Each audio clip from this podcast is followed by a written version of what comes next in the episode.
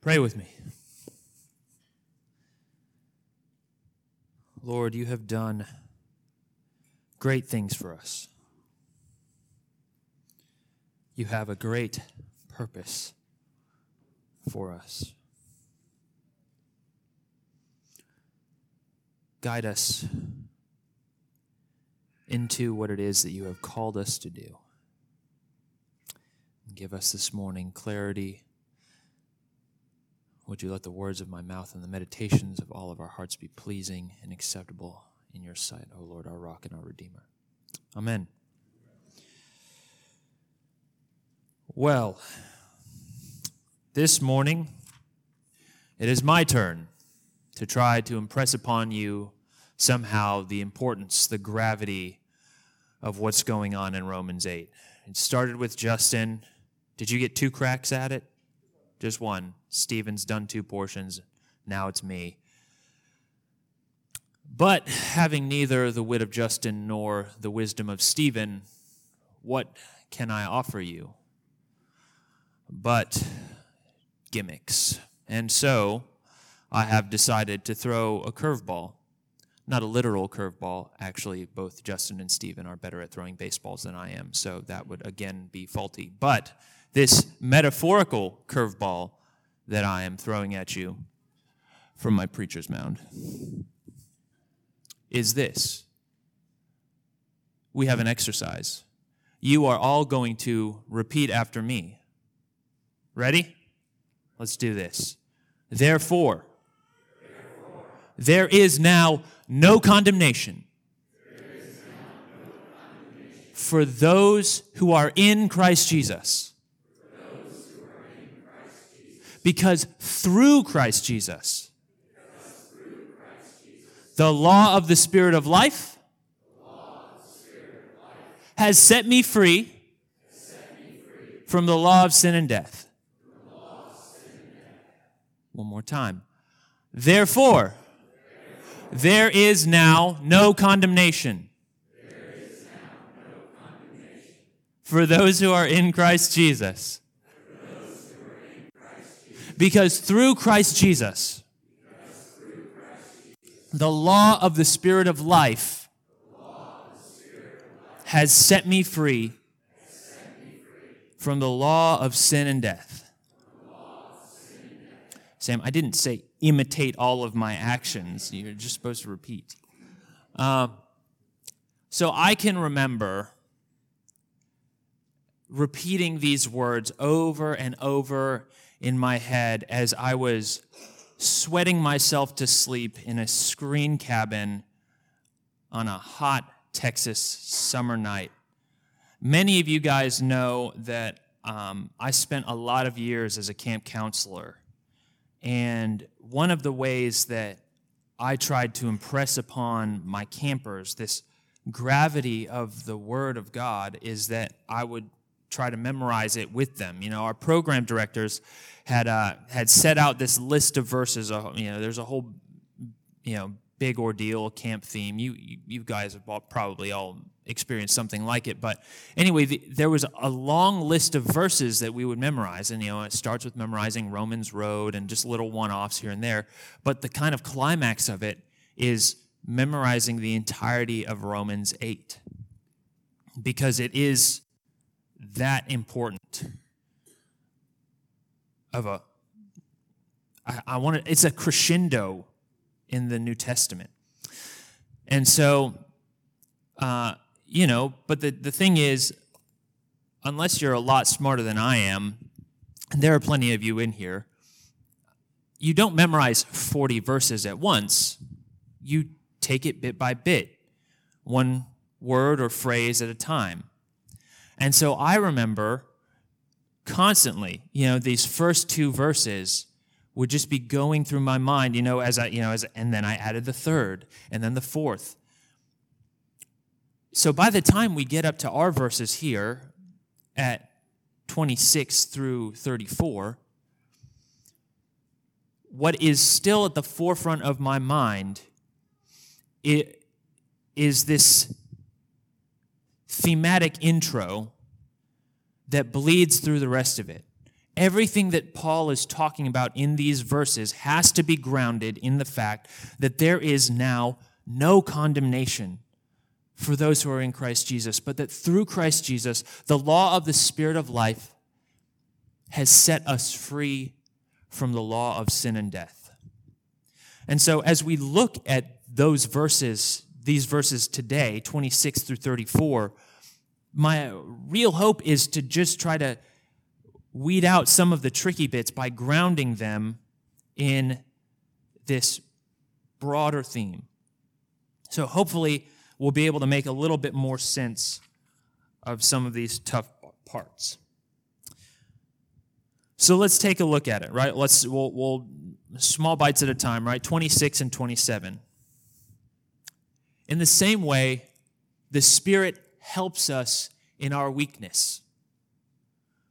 We do not know how we ought to pray, but the Spirit intercedes for us with groans that words cannot express. And he who searches our hearts knows the mind of the Spirit because the Spirit intercedes for all the saints according to God's will. No, it's not the exact same translation. I was working uh, with the NIV. It's actually the old IV. It's not even the new uh, international version anymore. Um, but, you know, that's what happens when you memorize something in, a particular time. Anyhow, so if any of you have uh, attention deficit disorders like I do, um, these verses can be hard to follow. Right? Why is Paul saying that we don't know how to pray? And then, out of nowhere, why is the Spirit groaning? Who is the searcher of hearts? What's going on with Him and the Spirit and the will of God? Well, all of these oddities make more sense if we filter them through this message of no condemnation. There was an old law, but a new law of life. Right? If we remember that, then we start to see this picture more clearly. Every one of us is still largely enslaved to our own passions. What our hearts desire, our wills choose, and our mind justifies. Make no mistake, even our sincerest prayers for others are not free from our own selfishness. And while that is a real problem, one that we're not really going to get into today, because Paul provides that there is a solution.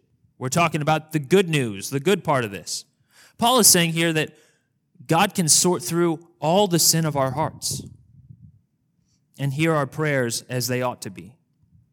He's saying that Jesus sent us a helper to draw our hearts into the will of God as a part of our new life as Christians. There is now no condemnation for those who are in Christ Jesus. Because through Christ Jesus, the law of the Spirit of life has set me free from the law of sin and death. How about verses 28 through 30? We find another puzzling account of God's work in us. Paul writes, And we know that in all things God works to the good of those who love him, who have been called according to his purpose. For those, oh, sorry, I'm skipping a part. For those he foreknew, he also predestined to be conformed to the likeness of his son, that he might be the firstborn among many brothers. And those he predestined, he also called. Those he called, he also justified. Those he justified, he also glorified. There's a lot of meat in here, right? These verses have been taken out of context and have caused all manner of trouble within Christendom and outside. Right? You've heard the word predestination thrown around in a lot of different ways. But what about this working all things to our good? Doesn't that mean that Christians should prosper? Why don't I have a jet ski in my garage? Why don't I have a garage? Many people have used these verses to suggest that Christians should somehow be obviously blessed. And if you're not obviously blessed, then maybe you're not one of the elect. Maybe he predestined something else for you. That can't be what Paul is saying here. It's actually quite the opposite. What he's saying is that God is working all things to our good, namely our glorification. But that in the process of this, actually being conformed to Jesus' likeness, who did not have a jet ski or a garage, we would suffer. But through our suffering, even in the midst of this process, not that all of the suffering is in fact good, but that through suffering we might come to good. Paul is saying that the process of glorification means that Christians have a resilience through hardships because the Spirit who's giving this law of life is actually giving a life that resists death, a life that resists condemnation at every turn. Right? We still get flat tires and have bad hair days, those of you who are lucky enough to have enough hair for that. Sorry, Joe. Um,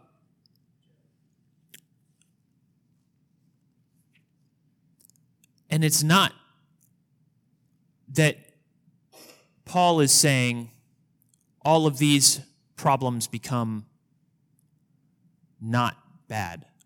I want to be clear about that. There are real things that are bad in your life.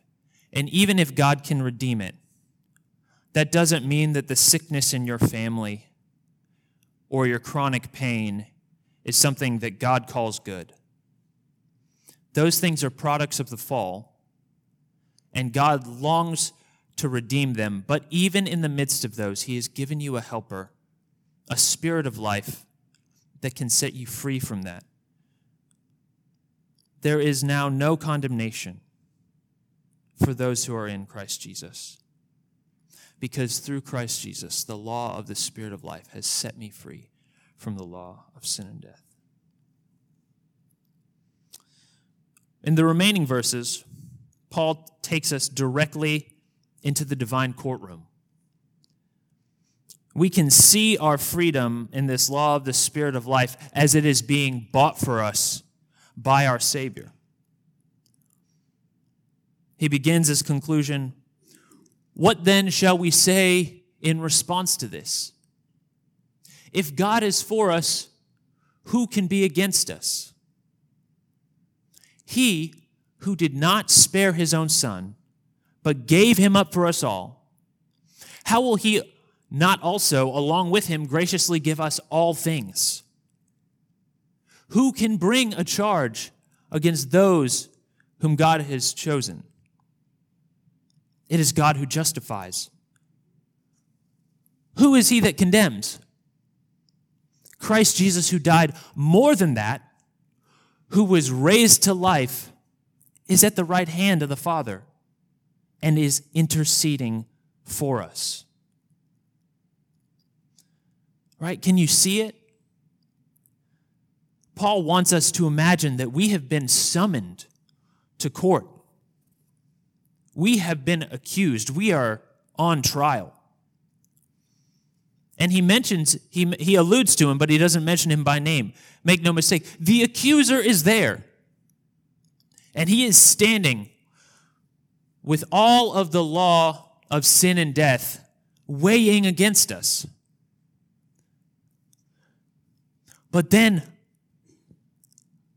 our lawyer walks in the room, right? And his body is still marred by the effects of death and abuse. as payment for sin. The judge cannot but look on him and say, The debt is paid.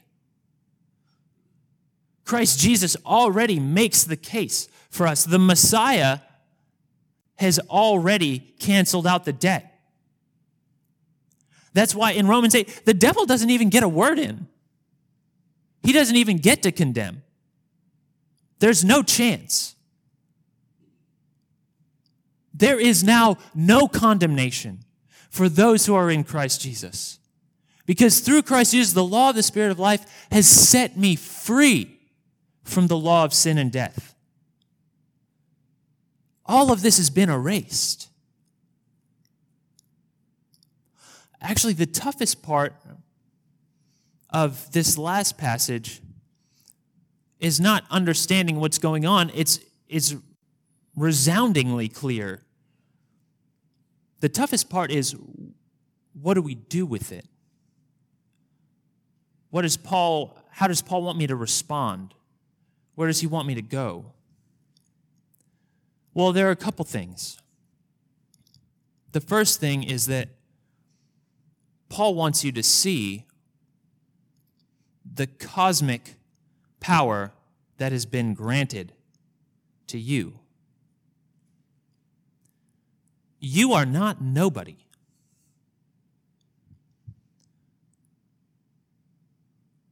The very Lord of life has taken your case pro bono, has taken your case and is mopping up the great accuser who has every bit of blackmail that you ever tried to hide. Right? Are you arrogant? Do your eyes wander? Your hearts, your minds? Do you gossip? You slanderer?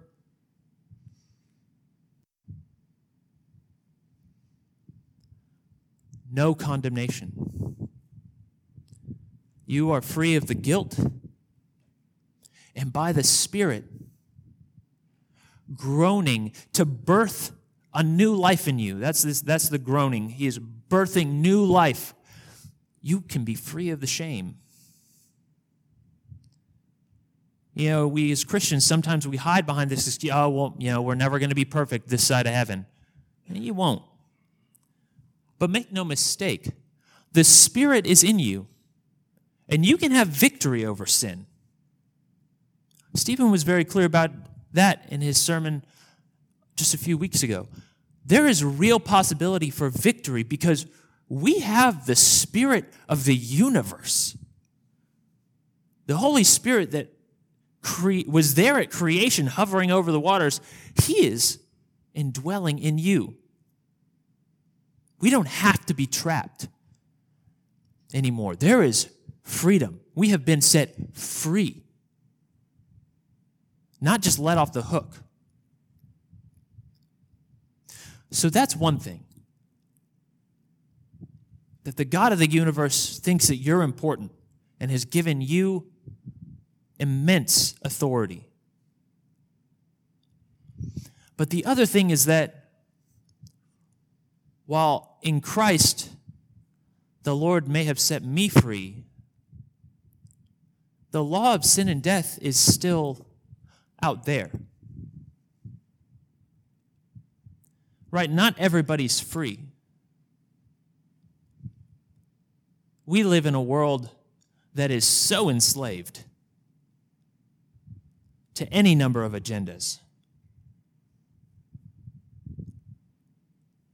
I have felt oppression at every turn. I, I, I mean, maybe it's I don't know if COVID started something or if it just unleashed something that was already brewing in the waters, but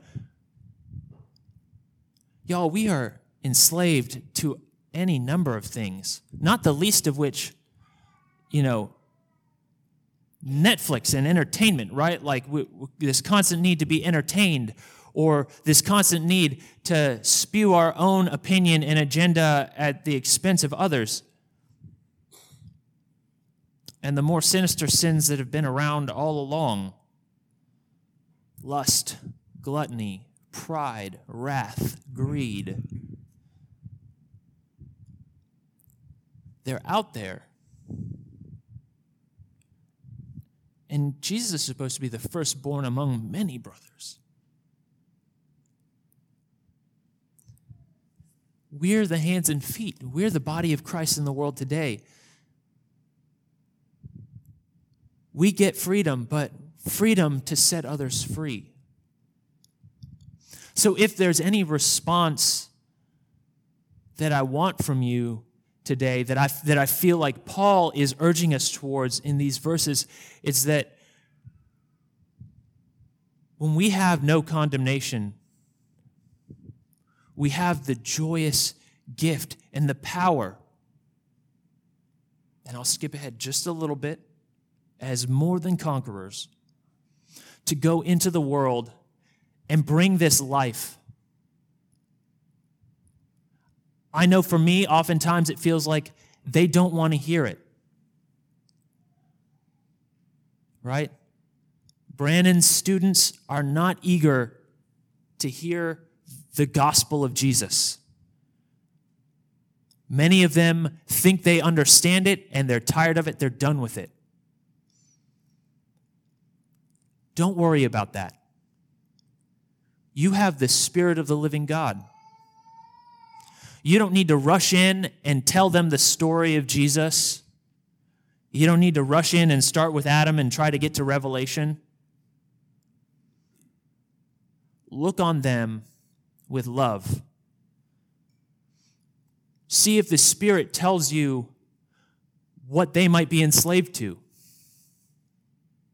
And see if over time, by a relationship which shows them the honor as if they could be in the family of Christ, co heirs with Christ in his future glory.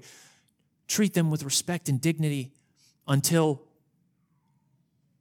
their chains start to break. And they learn how to lean on Christ for their own strength and their own salvation. It sounds impossible. And with us, if it were just us, it is. We would be bound by sin and death. But Christians, we've been set free. There is now no condemnation for those who are in Christ Jesus. But through Christ Jesus, the law of the Spirit of life has set each of us free from the law of sin and death. Let's go and do likewise. Amen.